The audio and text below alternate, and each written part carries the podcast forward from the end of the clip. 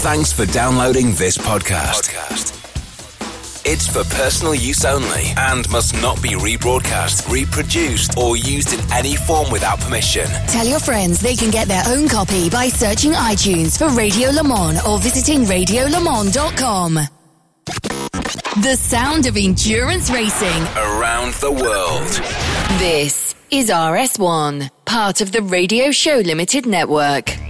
Hello, everyone. Richard Craill here, and welcome to On the Grid, a weekly in depth look at the Australian motorsport scene here on the Radio Show Limited network of channels.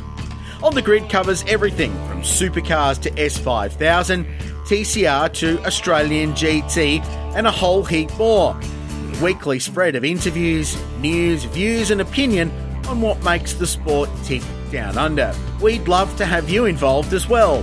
If you've got any questions about Antipodean racing, drop us a line on the socials by using at the Race Talk on Facebook, Twitter, or Instagram, and we'll include your question in the next show.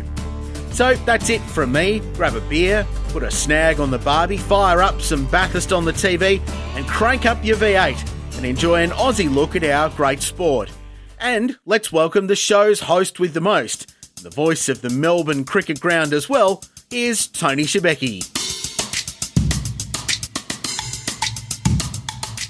G'day everyone and welcome to another episode of On the Grid powered by the racetalk.com and heard through my podcasthouse.com and also on the radio show limited live channels and website through radiolemans.co.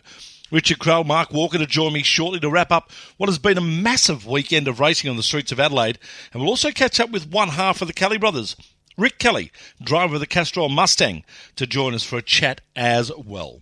Firstly, though, it's time to take a look at the headlines from the weekend and hear from the people that made them. Jamie Whincup came out on Saturday morning giving his commitment to the Triple Eight racing team until the end of 2021, ending speculation that his time as a full-time supercar driver might be done. Whincup finished today taking a win in race one of the season and dedicated it to the Holden fans. Uh, had, a, had a rocket today. Car was excellent. Made the most of, uh, of pole position. Uh, everything was pretty straightforward. Good job, man. Um, these boys are fast, but um, but obviously we had track position. We're up the road a little bit, but um, suppose we've got to dedicate this one to Holden. Hey, it's been a it's been a bloody tough week for everyone involved, and um, great to get a win. On Fox Sports, there. Race two didn't go to plan for the Red Bull Holden racing team with a botched fuel stop, forcing race leader Shane Van Gisbergen back into the pits with 10 laps to go for a splash and dash. He dropped to fourth, drove like a madman, and came back into podium contention. Then his car broke. Here he is with Neil Crompton on Fox Sports. Well, I think the first problem was the front roll bar broke and the, um, after the first safety car, so we had no front bar, and I think that's what's eventually failed or whatever it is on the right front. So it's put more load on it and throughout the race. But yeah, the fuel thing is what it is. We'll work that out. But yeah, coming back through and just actually just past Cam and then it failed. And then, um, yeah, lucky I didn't take him out. And uh, if I did take him out, if I did take him out, he wouldn't have given me a lift back to the pits. The winner, Scott McLaughlin, not only taking race two, but the round. His engineer, Ludo Lacroix, telling on the grid, when you apply pressure, things can happen. Good driving and, uh, you know, trying to put some pressure next door. And they took the pressure, they made a bit of a mess of it, and, and they kept me. So, yeah, sometimes, you know, it's not always easy, and pressure does come to us. So, uh, you know, when they put pressure on us, sometimes we, we make mistakes. 23 Red team owner Phil Munday celebrated a birthday on Sunday, and his driver Will Davison gave him a present to remember, finishing fourth. Mundy telling on the grid he was pretty pleased with the weekend. Not too bad, was it, eh? Um, fourth, we threw it away a little bit. We had a problem with the regulator, and uh, then we had a problem with the spike, and so we sort of uh, on our on our telemetry we were going to end up in second. So um, it's a bit disappointing, but fourth is still good effort.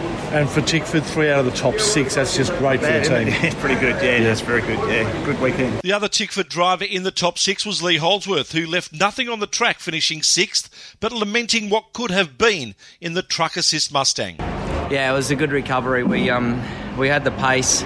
We got screwed with the first safety car, so you know we took a we didn't take much fuel the first stop. Got track position, but then safety car came out, which meant everyone that lined up behind us had more fuel in hand. So um, luckily we had pace to sort of you know stay with um, Scotty, latch onto the back of him for a while, and, and you know had pace over the guys behind. So um, yeah, I was I was pretty surprised to come out where we did after the next stop uh, and, and, push for a top six, which is you know a, a, good a good result considering you know how bad we were at the start of the weekend. Well, Saturday was a good day for Jamie Whincup. Sunday didn't give him the same buzz, even though he finished fifth. Here he is telling on the grid there were a few issues. Um, it, it, was difficult, difficult. We didn't have the pace today, unfortunately, and um, we just the strategy didn't work for us either. We got stuck behind Lee Holdsworth, so um, that's that's the story of the day. It's a tough day for Brad Jones Racing with only Nick Percat, the only driver of their four cars, finishing in the top 10. Todd Hazelwood finishing 14th. Team owner Brad Jones says he knows his team can do better.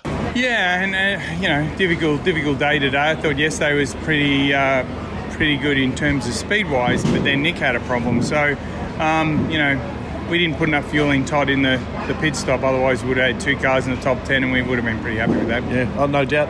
Uh, the other Jack and uh, Jack Smith, especially, a bit of work to be done there for him in regards to his car and. Oh, I think so. And yes, you got to remember it's his first race, yeah. really. So, um, you know, Macca hit the wall today, and that really knocked his day around a lot. And uh, you know, they came in and and um, probably should have put four wheels on it, and we only did one, and you know still had a buckle of wheels. So bit of work to be done there, but uh, you know it's not a terrible start. But um, I I don't feel like we reached our full potential. Mark Winterbottom finishing just outside the top 10 in 11th and believes he could have also done better in the Irwin Tools Commodore. Yeah, not not good enough really. We um, had a few dramas in the cabin and all that sort of stuff, and then um, and then speed as well was down. So um, you know, straight car. Scotty had a bit of bad luck then, so guys will be fixing that next week. But um, but yeah, try and make it faster and then survive today and fight again tomorrow. A great job by Kelly Racing to get both of their Mustangs over the line in both races. Andre Heimgartner flying the flag for the team in the Ned Whiskey Ford.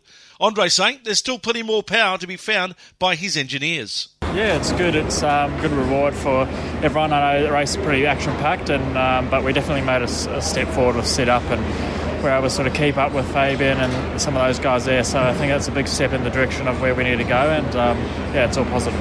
First weekend in the new car, a lot of improvements. Um, yeah, over the weekend we've gone, you know, we've had a fast car and then detuned it, trying to make it better, and then um, sort of gone and found a, a fast car, a different window again. So we're just finding the windows, what works, what doesn't work, what uh, windows have different strengths, and blah blah blah. blah. So we're we're just searching at the moment. There's still a lot of development to go with the car, the engine.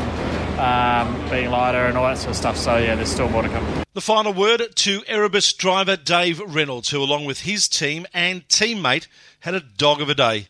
I'll let Dave explain his tough day at the office. Yeah, super tough day. Um, like started qualifying, uh, didn't get out of qualifying because the engine had a misfire, so I missed out. So I started 14, and um, yeah, got a good start. Car felt really good straight away.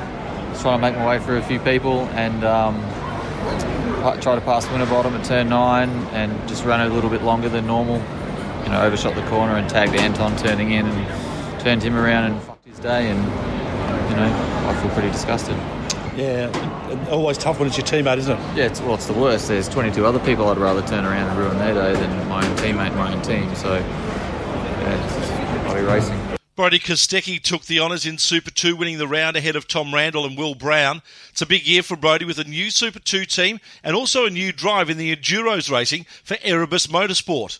Brodie telling on the grid he's working hard to stay on top of his game. Yeah, yeah, I can't wait. I'm, I'm just great that you know everything was settled really early in the year, and um, you know sort of even late last year sort of thing, so I can just focus on driving. So yeah, the, the only thing that I really focus on now is pretty much what I'm going to eat every day, and sort of um, yeah, just, just, I just work on my cars and um, go to the racetrack and do my job.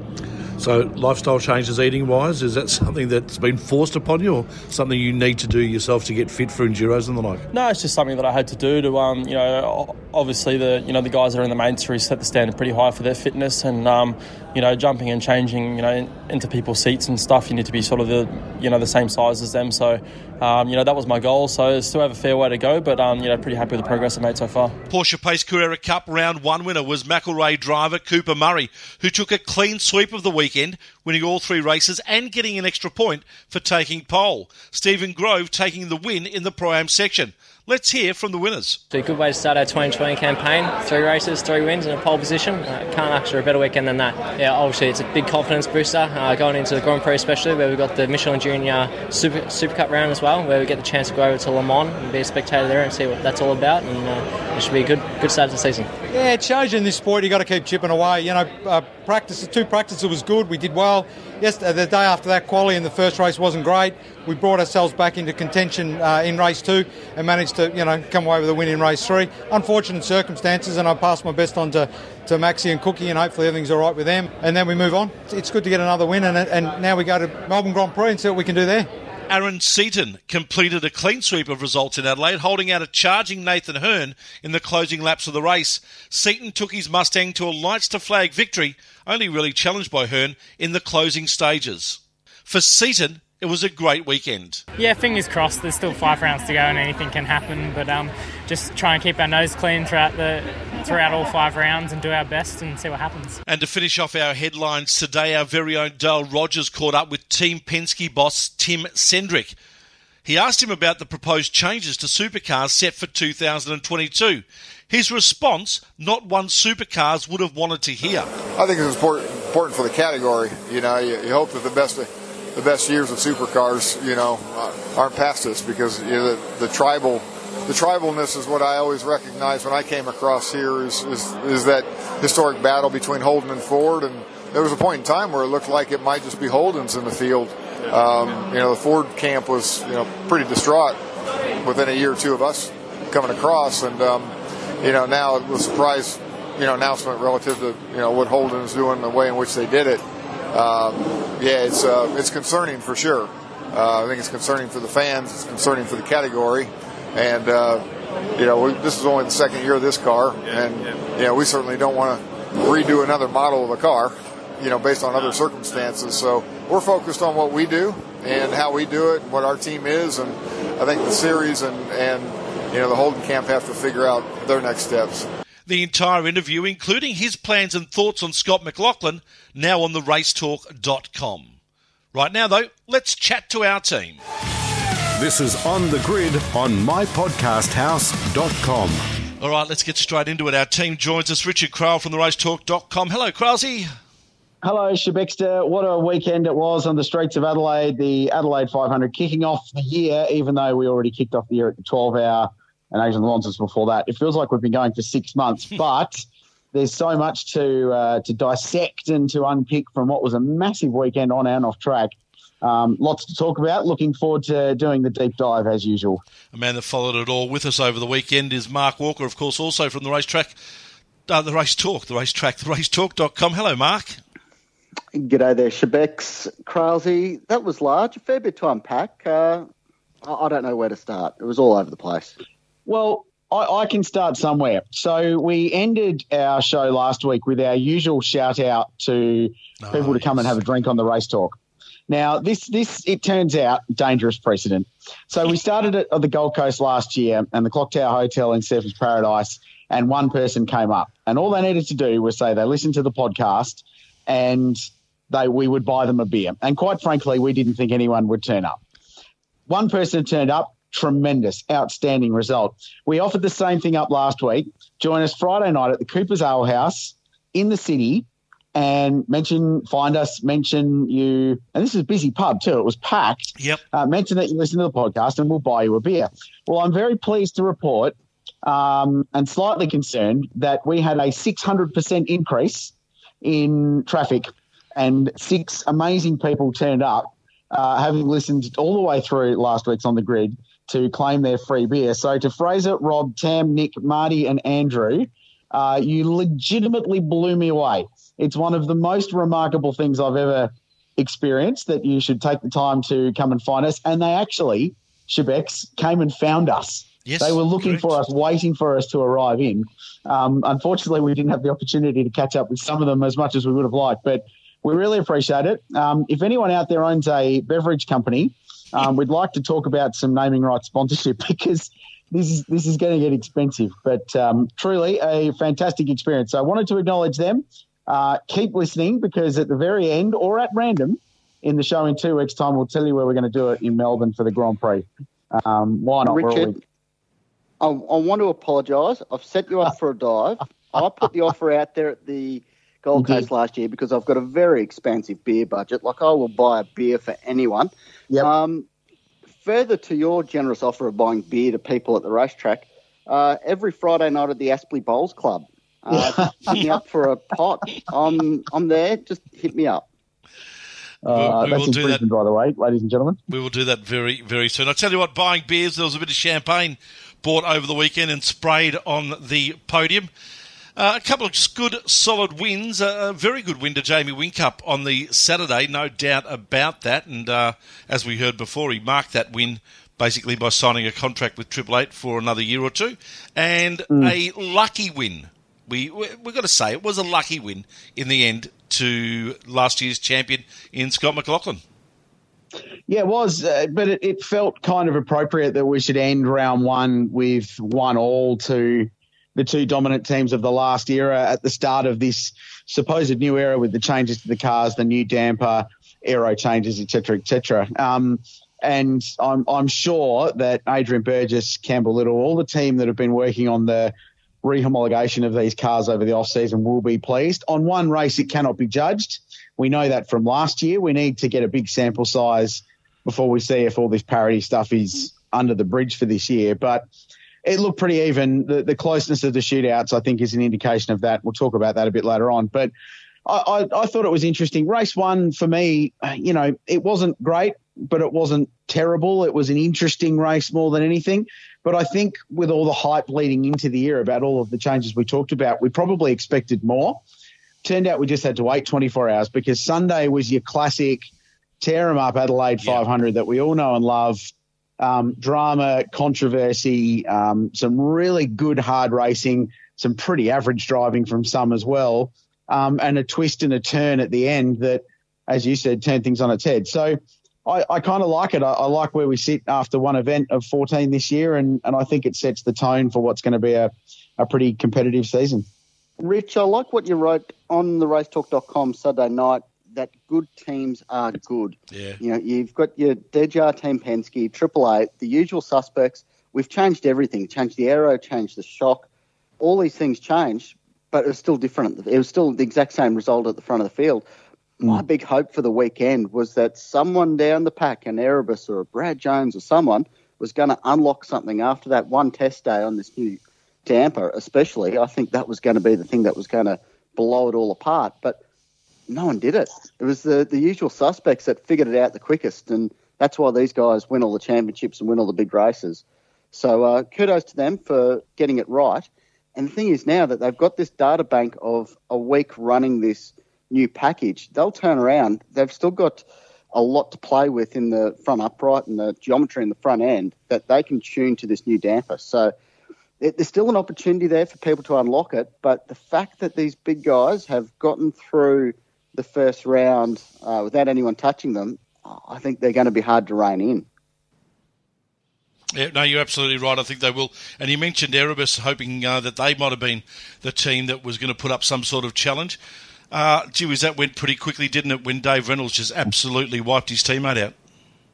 Well, I mean, we should we should mention that they only just missed a podium on the Saturday, so Yes, Dave correct. was quick all weekend. Um, ran third for a good chunk of Saturday's race, and ultimately fourth. So that wasn't wasn't terrible. Certainly not the the storming performance we would have hoped for. But yeah, the wheels fell off the wagon, and I, I tell you what, I'm pleased they're going around again with the Erebus Doco. The, the first season hasn't even aired yet, um, and we saw what the the Netflix Doco did for Formula One. It it, it changed the perceptions from some people. Uh, I get the feeling that season one of the Erebus Doco that will air later this year in Australia, and it should be available around the world as well, will do the same for that team. But gee, they're fired up season two with a start because there'll be uh, a few expletives. I would have thought when old Dave crunched into Anton at turn nine, the opening lap of the race, and turned funny him around. And it's funny I love mentioned that, Dave's Richard. comment during the week. He said. Um, he said, "Oh, I, I spent 78 laps stewing over that one and feeling terrible for myself." And um, the team would probably say, "Well, so you should." But it's funny you Oh, mentioned Barry- that because when I spoke Barry to Ryan will be very, very sweary, which will be fantastic. I mean, that's what we're paying money to see this sort of stuff. But Dave shouldn't have been back in 14th to start with. I mean, you, you shouldn't be in a position to hit your teammate. He should be up the front uh, and not back in 14th. I was just going to say, guys, when I spoke to uh, Dave Reynolds and we heard his grab a little bit earlier in the news segment, as soon as we finished that, the cameras were on through that interview that I did with him for the uh, minute or two, and then Anton De Pasquale walked to his car. From that point, Dave left me straight away, went straight to Anton, and a massive embrace and hug between the two of them. I'm sure that Yeah. picture will be uh, part of the documentary. There's no doubt about it because it was fairly emotional in the way that Dave responded to uh, to Anton in his apology. Yeah, and, and so it should be. But I, I get the feeling they're a pretty close team. So I don't think that's that. I don't think it's all bad. We we talk about teammates KOing each other, but it's not like it's Tickford, so it's all good. Um, that was a bit of a dig at Tickford taking each other out there, by the way. Let, let's talk about Tickford, and and actually let's not. Let's talk about a former Tickford driver because we should start with Chaz Mostert because Oh, yeah. if there was one. I don't know if it's a surprise, but a, one pleasing result from the weekend is that WAU looked competitive, and Chaz Mostert was in the top 10 just about every session. He was in the shootout. He raced in the top five or six on both days and came away with a, a couple of really solid results and a podium finish on Saturday. And, and that would have been a podium even if Shane had had some dramas. So, uh, hadn't had some dramas. So, what do we make of that? Is it is it a turning point for Walkinshaw Andretti United? Is this change of engineering and bringing in a, a new slate of drivers paying off, or are we reading too much into one event on a really challenging, bumpy street circuit that often throws up some variable results? Rich, what I think the deal is there is that he- sort of hinted at it a few times when it was talked over the weekend, is that he's now the team leader there. He Mm. can build that team around him. Where you know you look back over time, HRT it was the Holden Racing Tander and FPR Mm. was Frosty Performance Racing. He, those guys had those teams built around them. Here he's gone from the four car deal at Tickford, which was you know every man for themselves sort of thing. You know we couldn't be seen to have one team leader, but here he's got the rookie t- uh, co-driver. He's got his engineering people behind him.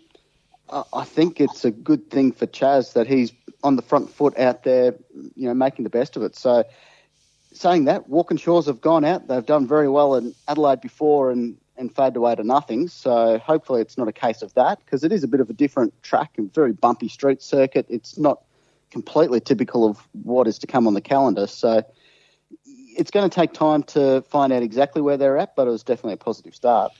Yeah, there's no doubt that they've improved, but as you said, Mark, uh, street circuits have been very good to Walkinshaw and WAU in the past. James Courtney has had some very good results on the streets of the Gold Coast, Adelaide, and the like. So we'll wait and see how they go over the next uh, couple of races to see whether there's improvement. But I'll tell you what, a sign for me that that team is definitely on the right track was the smile on Bryce Fullwood's face every time he was interviewed in front of a camera. I've never seen a rookie driver so happy to be a part of something as he was on the weekend. Yeah, I, you know, I'm really pleased for Bryce, and and some people have uh, talked down his involvement in that team, like it, that it's a cash grab and that they've just gone after a driver with budget. But he's the Super Two champion. Like this guy is a title winner in a supercar in a pretty competitive development series last year. So it's not like he can't drive. Has he got a sponsor? Absolutely, he does. Brilliant that they've backed him as they have.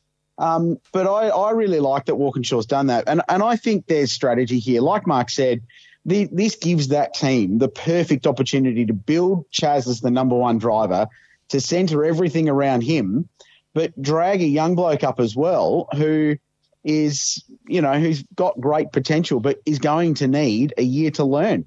Learn the tracks he hasn't driven before, learn the car, learn the setup, learn everything that's different about racing in the main game compared to, to racing in Super 2. So it strikes me as a pretty good strategy, and I, I think he's going to have a couple of good results this year. He'll have some up downs as well, no doubt.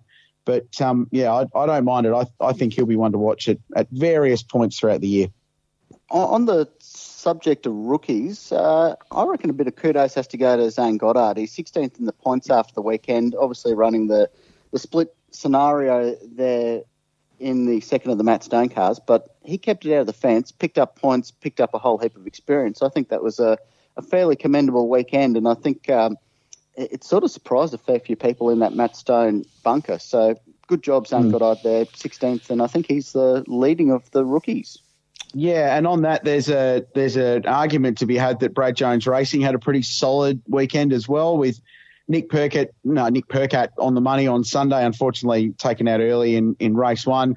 Um, Todd Hazelwood made up 10 spots after qualifying poorly on Saturday and raced pretty strongly on Sunday. So you feel like at least half of that garage is, is looking pretty strong and they could be somewhere there or thereabouts. And if there's a strategy race that enables Brad to make one of his zany strategy calls that he's done in the past, then there's no reason not to expect that that team couldn't be somewhere in the mix as well. But I agree with you on, on Zane. I thought he was uh, a real quiet achiever and, and kept his nose clean, which often in a first round is uh, pretty hard to do. Well, I'd like to get your thoughts in, guys. We've given plaudits to uh, a couple of rookies, and you spoke about Brad Jones Racing.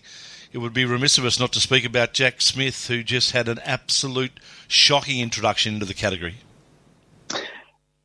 Yes, he did. It wasn't great, um, and not not a debut. Um, he, he's done some full time rounds in a wild card for yeah. the last couple of years, so not his first rodeo. And and look, didn't disgrace himself in his wild cards. So so I, I think the only way you can look at this now is baptism of fire and a straight circuit in the main game, and it just didn't roll out, did it? But at the same point, James Courtney crashed at turn eight as well, and he's won the Adelaide 500 twice and is a former champion. So a little bit of context, perhaps. Didn't cover himself in glory, young Jack. Um, missing the driver photo was a big no-no. That that wasn't a great look at all. Um, but he'll quickly quickly learn to that, and, and we understand that he was pretty distraught when he found out that that was a thing, and um, the punishment for that was was reasonably severe, as it should be. But these are the these are the things that um, that make great racing car drivers into brilliant ones, and it's the same for a race team there's a responsibility on the team to manage that as well for their drivers. And race car drivers are typically pretty average at uh, nailing times, and unless they're in the race car. So, um, yeah, look, it was tough, wasn't it, Mark? But um, Adelaide's bitten bigger names than Jack Smith. Uh, but then there was the problem with Rico and the pits, uh, blocking in Rico. That wasn't great. And yeah. the blue flag drama on Saturday wasn't great. And, and he had a bit of blue flag drama last year. Was that uh, Symmons Plains where he, he got in the Yeah, way of the leaders. Like, Yeah. yeah, you're not going to make a real great name for yourself if you're going to do that, and especially in your rookie year, you are going to get lapped. It's it's a thing that's going to happen in these 200k races coming up. So probably uh, be a bit more mindful of that. You know, obviously he's got some experienced people there in the pits who will have to keep on top of it. And, you know, all that technology's out there. They know when the blue flags are going to come out. So, uh, Mm. You know, live and learn. But he uh, definitely ran a different haircut. No denying that. He's gone gone the short clip Yes, rather has. than the big the big luscious locks. So hopefully uh, that can improve his performance somehow. I don't know. We've spoken about drivers who have made their debut into the series. Uh, we've got a team that made his their debut into the series as well. Of course, that is the team of Team Sydney, formerly uh, Tekno Racing. So not a debut as such, but under the new guys, they are. Uh, is there much to be impressed about there, and much to look forward to? no. Uh, it was it was rough, wasn't it? From the test day where they didn't turn many laps at all to the will they won't they announce Chris Pither is actually driving that everybody knew. Um, and there was no formal announcement. It was up to the media to break that. Um, to the cars not being very good on the weekend. In between Um, there, though, Richard, but before that, don't forget the change of sponsor as well, which was one of Yeah, the and- weirdest thing you've ever seen. One day Yes. you've got this massive Coke car, the next day it's not there. Yeah, and and and that's another story that we can go into because Boost Mobile appeared as if by magic on James Courtney's car Friday morning. Um, but I, I tell you what, if you listen to this show last year, we we went quite in depth into the whole Boost Mobile, mobile saga with Garry Rogers Motorsport, and I feel like we ended 2019 under the impression that Boost Mobile wasn't going to sponsor a supercar at all and be involved in the sport until there were serious and dramatic changes made to the way the sport was run. Um, well, I don't think there's been serious and dramatic changes. Um, certainly, the control upright that uh, Mr. Boost was asking for hasn't emerged. They've gone halfway with the shock. Um, and yet, there they are, slapped on the side of a car. But again, there wasn't like there was a press release really announcing it, and it was done a bit haphazardly. Uh, not a great start. Um, the sport has put a lot into the sport, and I mean this by the series, has put a lot into this team being a thing and being an important part of the Supercars Championship. Um, getting James Courtney was a good step, but uh, they did not cover themselves in glory at round one. I, the thing with this team is that, from what I can gather, uh, versus last year and now, they've gone from one car to two. They've got one mechanic and the truck driver have carried over from last year, so it's basically clean sheet, start again, and it all sound, it seems like it's been a bit last minute. So I don't think there was any expectation for any sort of result over the weekend. Um, and I don't think there's any great expectations moving forward in the next few rounds. I think James Courtney's probably got expectations. He wants to uh, return to his winning ways. I'm sure he wouldn't be bothered doing this if he wasn't expecting to uh, to be up the grid somewhere. Um, yeah, I still I'm, I'm, shocked about the Peter Adderton thing. I mean, yeah. the reason why people were talking about him last year is that he would come out with some wild stuff, which would give clickable stories. So everyone ran it because it was just Yep. easy clicks. And there's no other sponsor, there's nobody else out there who says the, the loose things that he says. And, and he gets the publicity from that. The problem is, from a PR perspective, if you turn around and say what he did and did what he did that, in the eyes of many, shut down Garry Rogers Motorsport. I mean, that's the public perception of it, wasn't it? Mm. That it was mm. Bruce was walking away from their two year deal.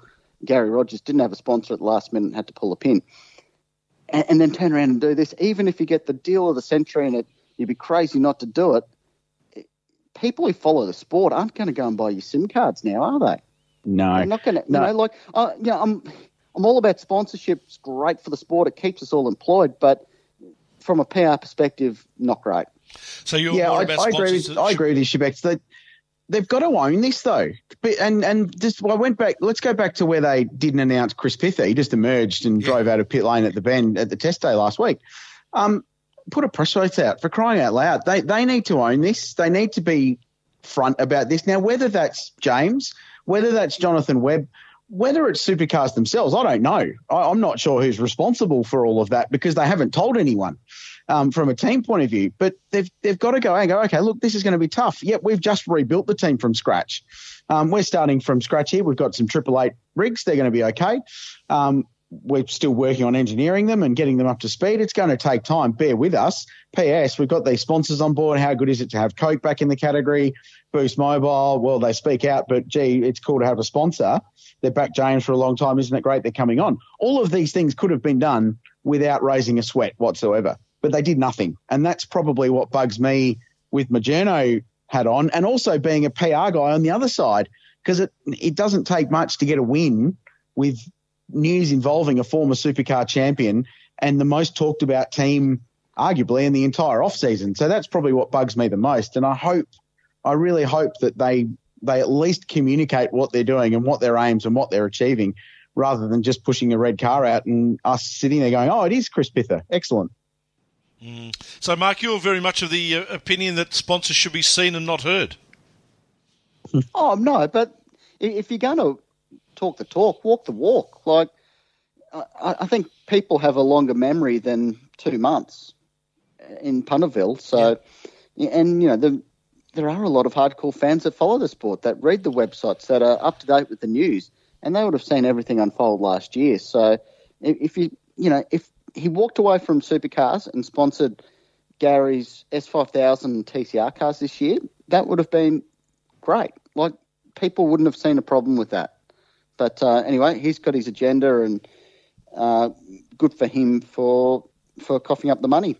Richard, I want to have a chat to you about the event itself. Uh, John Davison, long-time promoter of uh, the race, uh, supercar racing at Sandown, coming out uh, today on Facebook and absolutely lambasting the figures that supercars put up as attendance figures for the weekend, saying that he believed that there was only no more than 25,000 at the track on the Sunday. All days did look down, there's no doubt about that. The stands did look empty. You're a little bit concerned about the event moving forward? Oh, yeah, I'm, I don't want to talk about John too much because it, it, a it's impossible to judge attendance unless you're there. Yeah. Um, and and I'm fairly confident he wasn't there. But two, the event attendance at the Adelaide 500 is not released by Supercars. It's released by the South Australian government. Uh, and my understanding is that since the event was founded, and in fact since the days of the Grand Prix, there's part of the I don't know what you call it, the constitution, the law, whatever it is, that because it's a government funded event, the numbers they have to publish are all audited and have to be factual regardless because it's taxpayer money that's involved.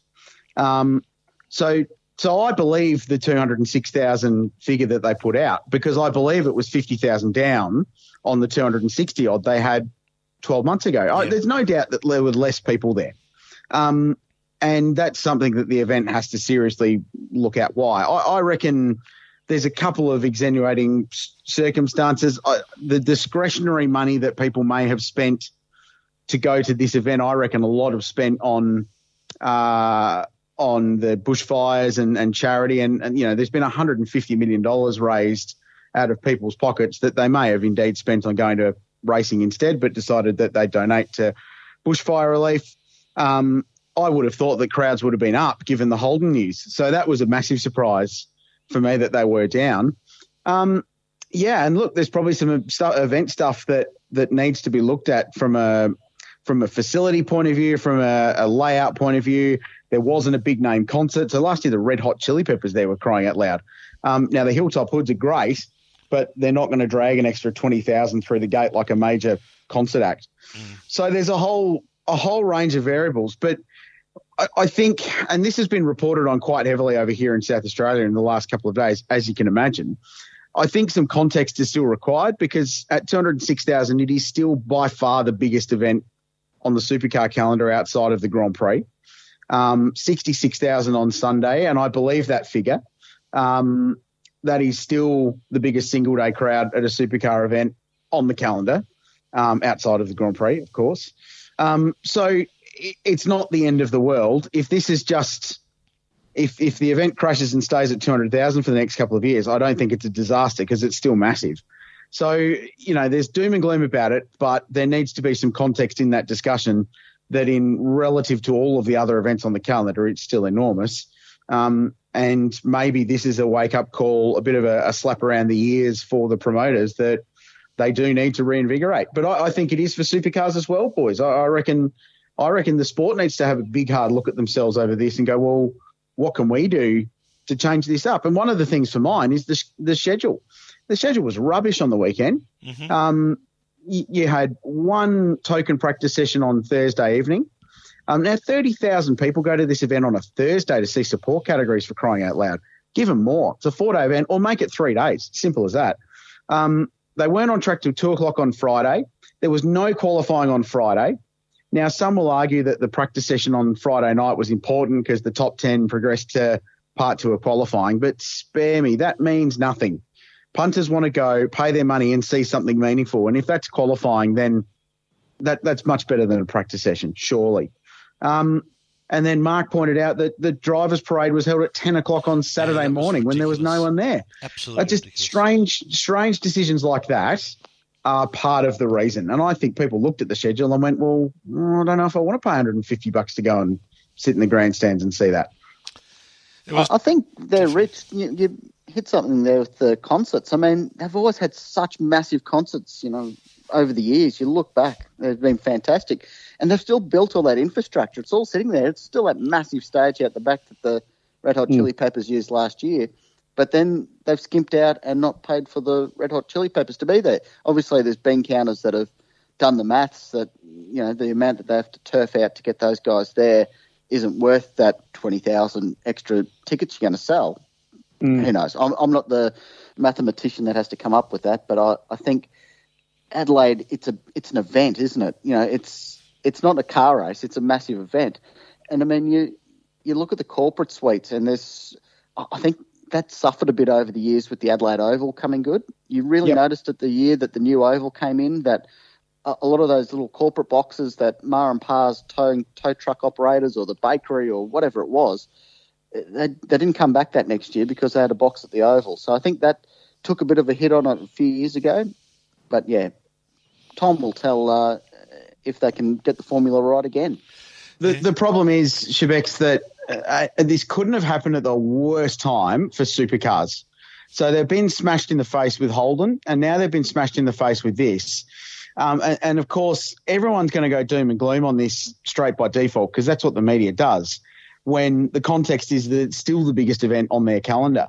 But this event's up for grabs at 21. Um, so it's got one more year left on its current deal. Now, the government can do one of three things. They can re-sign supercars, they can shut the event down, or, and people forget this, they could go and get something else because it's not a supercars event. Supercars get paid to turn up and race, Mm. but this isn't a supercar event. They could go and get Formula E, heaven forbid. The they could go and Grand get Prix. IndyCar. They could get NASCAR. So the Grand Prix, like you wildly speculated last week, like the they they could have other events instead of supercars there. So this needs to be managed from a sport level, not just from the Adelaide 500 government promoter level. That that's where for mine this is important, and I just hope that everyone's really engaged on this because the 500 remains the crown jewel in the supercar calendar, and without it, things look very very different, in my opinion. And I say that hand on heart, parochial South Australian, completely admittedly on that. But um, I don't think you'll find many people up and down pit lane that would disagree that that losing that event on the supercar calendar would be an enormous, enormous blow. Yeah, it certainly would be. Guys, final word on the weekend before we wrap it up. Uh, look, I, I enjoyed it. I, I was I was a bit flat, like most people after Saturday, but I was glad things came alive on Sunday. Um, and and we got a really entertaining motor race, and hopefully that builds going into the GP, and we get some more of that. Um, I love the top ten shootouts, and, and Adelaide after Bathurst for mine are the, the best place for a shootout. Just the nature of the track. Gold Coast comes close, I'd admit. Um, and the fact that on on Saturday we had six cars covered by a tenth of a second, and the top three covered by a hundredth on one flying lap shows that there's some real competitive intent um, at the pointy end, and that at least over a lap the playing field is pretty level. Um, yeah, look, I, I think there's a lot to get out of it. Super 2 was entertaining despite the fact they've only got 13 cars. The racing was really good. Um, and yeah, look, I, there's, there's a lot to lot of positives to get out of it. Some some things that will need to be worked on, and, and we've discussed, but uh, a really solid start to the year, I felt. I'm hoping for a mixed bag at the Grand Prix. Weird format there. The four 10 minute qualifying sessions, four 100 kilometre, uh, four 100 kilometre races. So I just hope that something crazy happens in qualifying. Someone buggers it up and winds up one of those leading Red Bulls or or Scotty McLaughlin. I was going to say um, Fabian Coulthard, but he was a bit nowhere on the weekend. Unfortunately, he got caught out there with that uh, double stacking in the pits. Yeah. Yeah, I just hope that it's a it's just uh, a bit different at the Grand Prix. Very different style circuit there. So if someone has been smart with their suspension set up in the front, it'll definitely show there. Boys, always a pleasure to have you on. Thank you so much, Mark Walker. Richard, you stay with me, though, because very shortly we're going to be joined by Rick Kelly from Kelly Racing to talk about their new ventures into the Ford Mustang. Have a great week, Mark. We'll talk to you uh, soon. Cheers, boys. All right, Richard, time to catch up with the man who, well, I'm sure him and his brother Todd have had a hectic few months trying to get everything organised from uh, what was a Nissan Altima to a Ford Mustang, getting two on the track with himself and Andre Heimgartner. And Richard, at the end of the day, these guys have done pretty well, you'd reckon? I reckon they have. Tony Schibeci, we can say a very big g'day to Rick Kelly from the Castrol Racing Team. Hey, Rick, um, congratulations, mate. I, I know ninth place probably isn't something you're going to cheer about, but given the off-season you guys have had, I reckon that was a, a pretty remarkable debut for your team as a Ford Mustang squad. Do you agree? Yeah. Well, firstly, how you going? um, yeah, for sure. I think it is a good a good outcome, but it's one of those things. As soon as you hit the track, you look what's ahead and not not what you know, not what's behind. So Todd kept getting a big smile on his face, you know, when we'd when we'd go okay or or finish Saturday in the top nine, but instantly I was.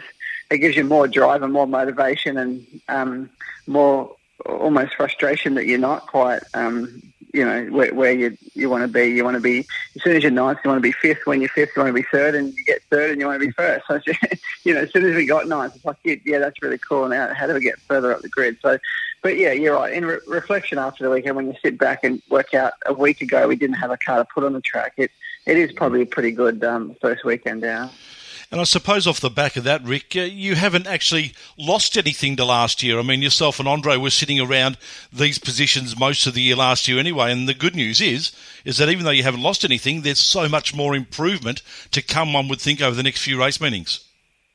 Yeah, I actually think that compared to the Adelaide 500 last year, we've gained a, a lot already on our first outing. We kept mentioning the positions we were in the practice sessions after each session on the weekend, and it was a long way further back than where we are. Um, yeah, so I mean, to grab the, uh, a spot in the shootout on Sunday is um, is very good for us in our first outing. Um, but, but you know, like I say, you you, really want to work out um, work out how you can get further up, and there is a lot of low hanging fruit as far as the progression for us goes initially with just having got the car ready as best we could, you know, there's a lot of things that we need to fix on it and improve on it in the short term. So it's good. We're not sort of scratching our heads wondering how we get from, you know, the back half of the top 10 forward. We already have some really, really good things to try. But yeah, it's a, that's a, it is a big change from this end, but it's why we embarked on this project as well. We needed to put ourselves in a position where we can get the results we've always strived to get. And the shift from four cars back to two has made that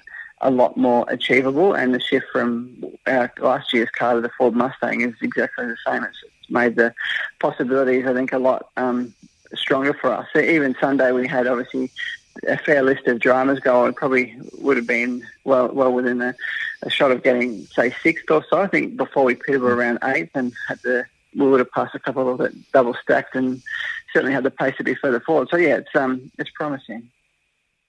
Uh, what about from a, a, driving perspective? You got 20 laps in Andre's car in the shakedown at Winton the Sunday before. You probably didn't get as many laps as you would have liked at the bend on Tuesday at the test day with a few little issues yeah. there. How did you go from a driving perspective and was adapting to the new car, the new aero, the new engine as well? Or was it a big step? Was it something you got into quickly? How did you find that? Um, initially, I thought it was pretty a pretty small step, and that it'd be it'd be um, pretty easy to adapt. But as we've gone through Clipsal, I've sort of swayed one way and the other on what, what the car sort of wants from me to make it perform at its, at its best and get the most out of the tyre. So, you know, we tried a few things and it sort of indicated that I need to clear the brake and coast through the corner a bit more. And we went further down that direction and got to Saturday qualifying and realised that, that that was a bit of a dead end for us and we need to turn back the other way as quick as we could. So there's still, I think that proved there's still a lot of um, a lot of learning that's got that, that's got to happen for us to get the most out of it, both setup wise and driving wise. And even the, the incident both Andre and I had at turn eight, I think is a good example of how we don't know that package because we both, in those situations, expect something different from the car than what it gives us, and you end up, you know, in that situation, you end up in the fence wondering what just happened. But um, yeah, there's a little bit of that, that, that goes on. But towards the end of the race Sunday, I, um, you know, I started to understand what I needed to do in the car a little bit better and refine my my inputs. And you know, in doing that, it's actually pretty rewarding because we, we've, you know, we've I've always been very good at trying to get myself to a position in the race and then defend. Uh, mm. you know, you don't want to do that. You want to get yourself to a position in the race and attack, not defend all the time. And I found myself doing that on the weekend. And you know, a couple of times I I um, fired past a, a, couple of people and then hustled a bit, looking at my mirror, and I'd pulled away and had a, a bit of a chuckle to myself because it's actually been a little while since I've been able to do that. So, you know, in in the change as well and getting used to the car, it's given me a little bit more, or a hell of a lot more motivation and drive, and you know, unearthed a bit of the old Rick, if you like. Sometimes it's just the little things in life, isn't it, that just make you smile certainly is. hey, Rick, uh, one thing that I know that I was thoroughly enthralled with, and I know a lot of other people were as well, were the regular updates coming through on Facebook and socials of the like of the building of the, the new Mustang from pretty much scratch. And I, I think that's the thing that impresses me the most is that you, uh, you guys, Kelly Racing, uh, won't be a customer uh, team. You want to do everything yourself, and we fully praise you for that. But that must have made the last few months just so stressful. Yeah, for you know, for through different parts for um, Todd, or almost all of Todd, but only a, a, few parts for me. But we ended up in that position with this Mustang through it being almost the only way of us achieving the pro project like we wanted to. So you know, you can't go down the street and buy a, a supercar Mustang and an engine. It just doesn't exist. It, and the way we ended up looking at everything and going through the different opportunities that were there and ones that, that really weren't, it was the only way for us to achieve what we wanted to in the time frame with the you know, with the um, resources we had. So we got got amongst it, and it was, you know, definitely the the best decision. As soon as we decided to do the engine, I'm like, this can have us come unstuck really quickly if we don't get on top of that. And on the weekend, I just, I just can't believe how close they've got it straight away. Like for us to be able to go up the straight and race Fabian in a Penske car without um, losing anything is just you know outstanding for those guys to deliver that. So there's obviously a couple of little things we need to do to um, tidy up here and there, but it's been um, definitely uh, a, pro- a project that's been rewarding straight away. And for me as well, I mean, Todd worked all through Christmas and all through a lot of the nights running the machine shop when the guys weren't there and helping build the engines and all that stuff. But for me, uh, and the areas I can assist in, a lot of that didn't kick in for me until mid-January once I come back from the 12 hour, walked into the workshop and worked out we were in a fair bit of trouble and got, got my hands dirty with, you know, the things that I could help with. So I was lucky over Christmas. It's, it's sometimes a good thing that you never learn how to build an engine or run a machine. and just on, just on the process of the engine, Rick, uh, tell us, take us through that. I think initially you had a Stone Brothers engine from a few years ago, and that was used as a, a prototype for what you now have now. Yeah, so we got an engine and some IP, I think, off those guys, and we uh, yeah, put that engine on the dyno and ran through a few things, and then we and then we started making all of our own component, components and bolting it to that engine and testing them, including exhaust systems and I think sumps and everything else that we that we managed to design and make ourselves. So um, by the time we got to the complete engine, I'm not sure we used too much of the of that one in the end, mm. but nevertheless, it was still a, ha- a very handy piece of equipment to have in those earlier stages, so we could at least test some of the stuff that we were making along the way. But um, yeah, we, we, we've again as a team got a, a standalone engine that's very much a Kelly racing engine. And the cool thing is, even with how the engine runs and the exhaust system sounds, it, it's pretty. Um, it's an individual sound as it comes past. You can pick that it's uh, one of our cars, which is pretty special. Yeah, yeah, absolutely noticeable from the from the first practice session on Thursday afternoon on, on Adelaide, which was um, really interesting to note. Um, so this sport never stands still. Grand Prix is basically two weeks away. What do you do between now and then, and what are you targeting for Albert Park as far as the next step in the evolution of these cars go? Obviously, it was a, a rush to get them ready for Adelaide, so it must be nice just to have a little bit of time to have a think about things. Yeah, I mean, there's a few things with that. One is if we went back to Adelaide this weekend, we'd know where we, we would roughly sit. But going yeah. to the Grand Prix, just because we, we finished in the you know the back end of the ten pace wise at Adelaide, doesn't mean that we'll be there at the Grand Prix. So we've got to keep a, an open mind there and, and really keep our heads down and backsides up on achieving what we need to. So heading away from there, there's a good list of stuff that I've um, put forward, and they're all consistent things with what the team want to do anyway, as far as the little items to tidy up and work on and build and so on. Um, but we've got to have a little bit of a balancing act there because the guys have been working night and day. Everyone's everyone's um, you know pretty buggered and needs to recover a little. So we've got to manage it a little bit with some time, I think, away from work where where necessary and where needed you know, together with the t- starting to tick some of those things off the list. So, I mean, I'm I'm full of excitement and motivation right now. I want to just get in there and and get all these little things done that we know we can do to help the performance and make sure we head to the Grand Prix stronger than we finished. And I'm sure we'll be able to get through some of them, and some of them might we might have to be a little bit more patient. Uh, Rick, one thing that you guys are, are very big on is uh, team and family, and, and everyone sort of fits in and, and feels at home in, as part of your team. You lose one of your family members as of uh, Sunday with Nick Ryan leaving the, the organisation after a, a, long stint, commercial manager for the team and the like. How much of a blow is that going to be to the organisation uh, over the next three to four, even six to eight months as you try to replace him and, and move forward? Yeah, it's a it's a big um, change in our team because Nick was actually employee number one of um, of our new of our new business because we employed him before we even had a team or had a premises or anything in November 2008.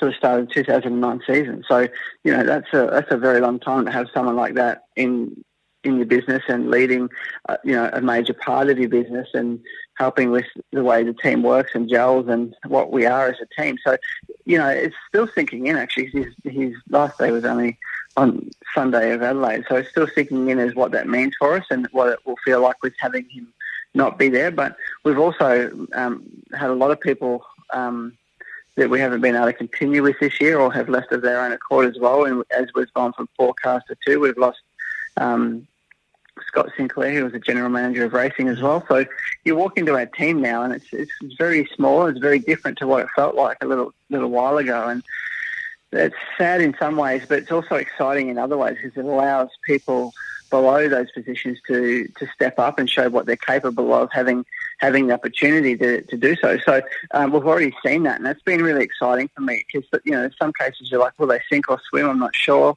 And um, in all the cases we've seen, they've, they've swam, and they're very different people in those positions to what um, what they were in their previous ones. So I'm really excited about that and the opportunity that's um, that it's created for us to take a step forward. And there's no there's no space in our team or time to um, to do anything but work together and get the job done.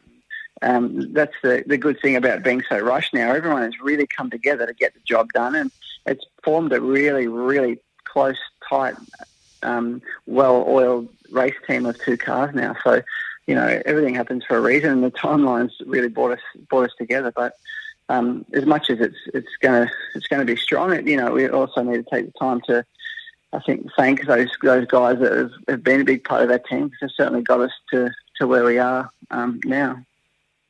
Well, my final question, Rick, was going to be on those lines, and you've probably answered half of it already. But talk about the team as a whole and where you feel it sits from an off track point of view, perhaps as well as on, because you mentioned the fact that the team started from scratch in 08 and then it was reinvented at the start of the Nissan era. This is like the third sort of reinvention of Kelly Racing as a as a supercar team, but you've got two good cars, you've got two great drivers, um, a real impressive young gun in Andre Heimgartner, who everyone rates as one of the, the potential future stars of our game, which is terrific. Yeah. And you've got two fully sponsored cars as well, Ned Australian Whiskey on board and Castrol, who have just been amazing for the team and for the sport in general for a long time. So, yes, change, but do you feel like the team's in a, a healthy position moving into this new chapter?